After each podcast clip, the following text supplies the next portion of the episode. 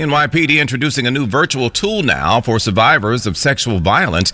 They say you just need to pull out your phone and scan a QR code. Inspector Carlos Ortiz heads the Special Victims Unit, dealing with victims of sexual assault, sex trafficking.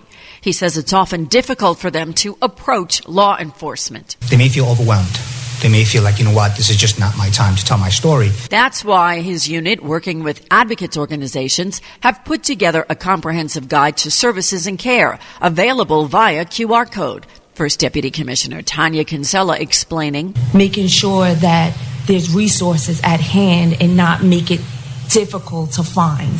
The code will be posted at public facilities. It spells out hotlines, counseling, healthcare, crisis centers, and organizations.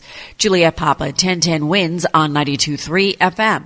We get it. Attention spans just aren't what they used to be heads in social media and eyes on Netflix. But what do people do with their ears? Well, for one, they're listening to audio. Americans spend 4.4 hours with audio every day. Oh, and you want the proof? Well, you just sat through this ad that's now approaching 30 seconds. What could you say to a potential customer in 30 seconds? Let Audacy put together a media plan tailor made for your unique marketing needs. Advertise with Audacy. Visit ads.audacy.com.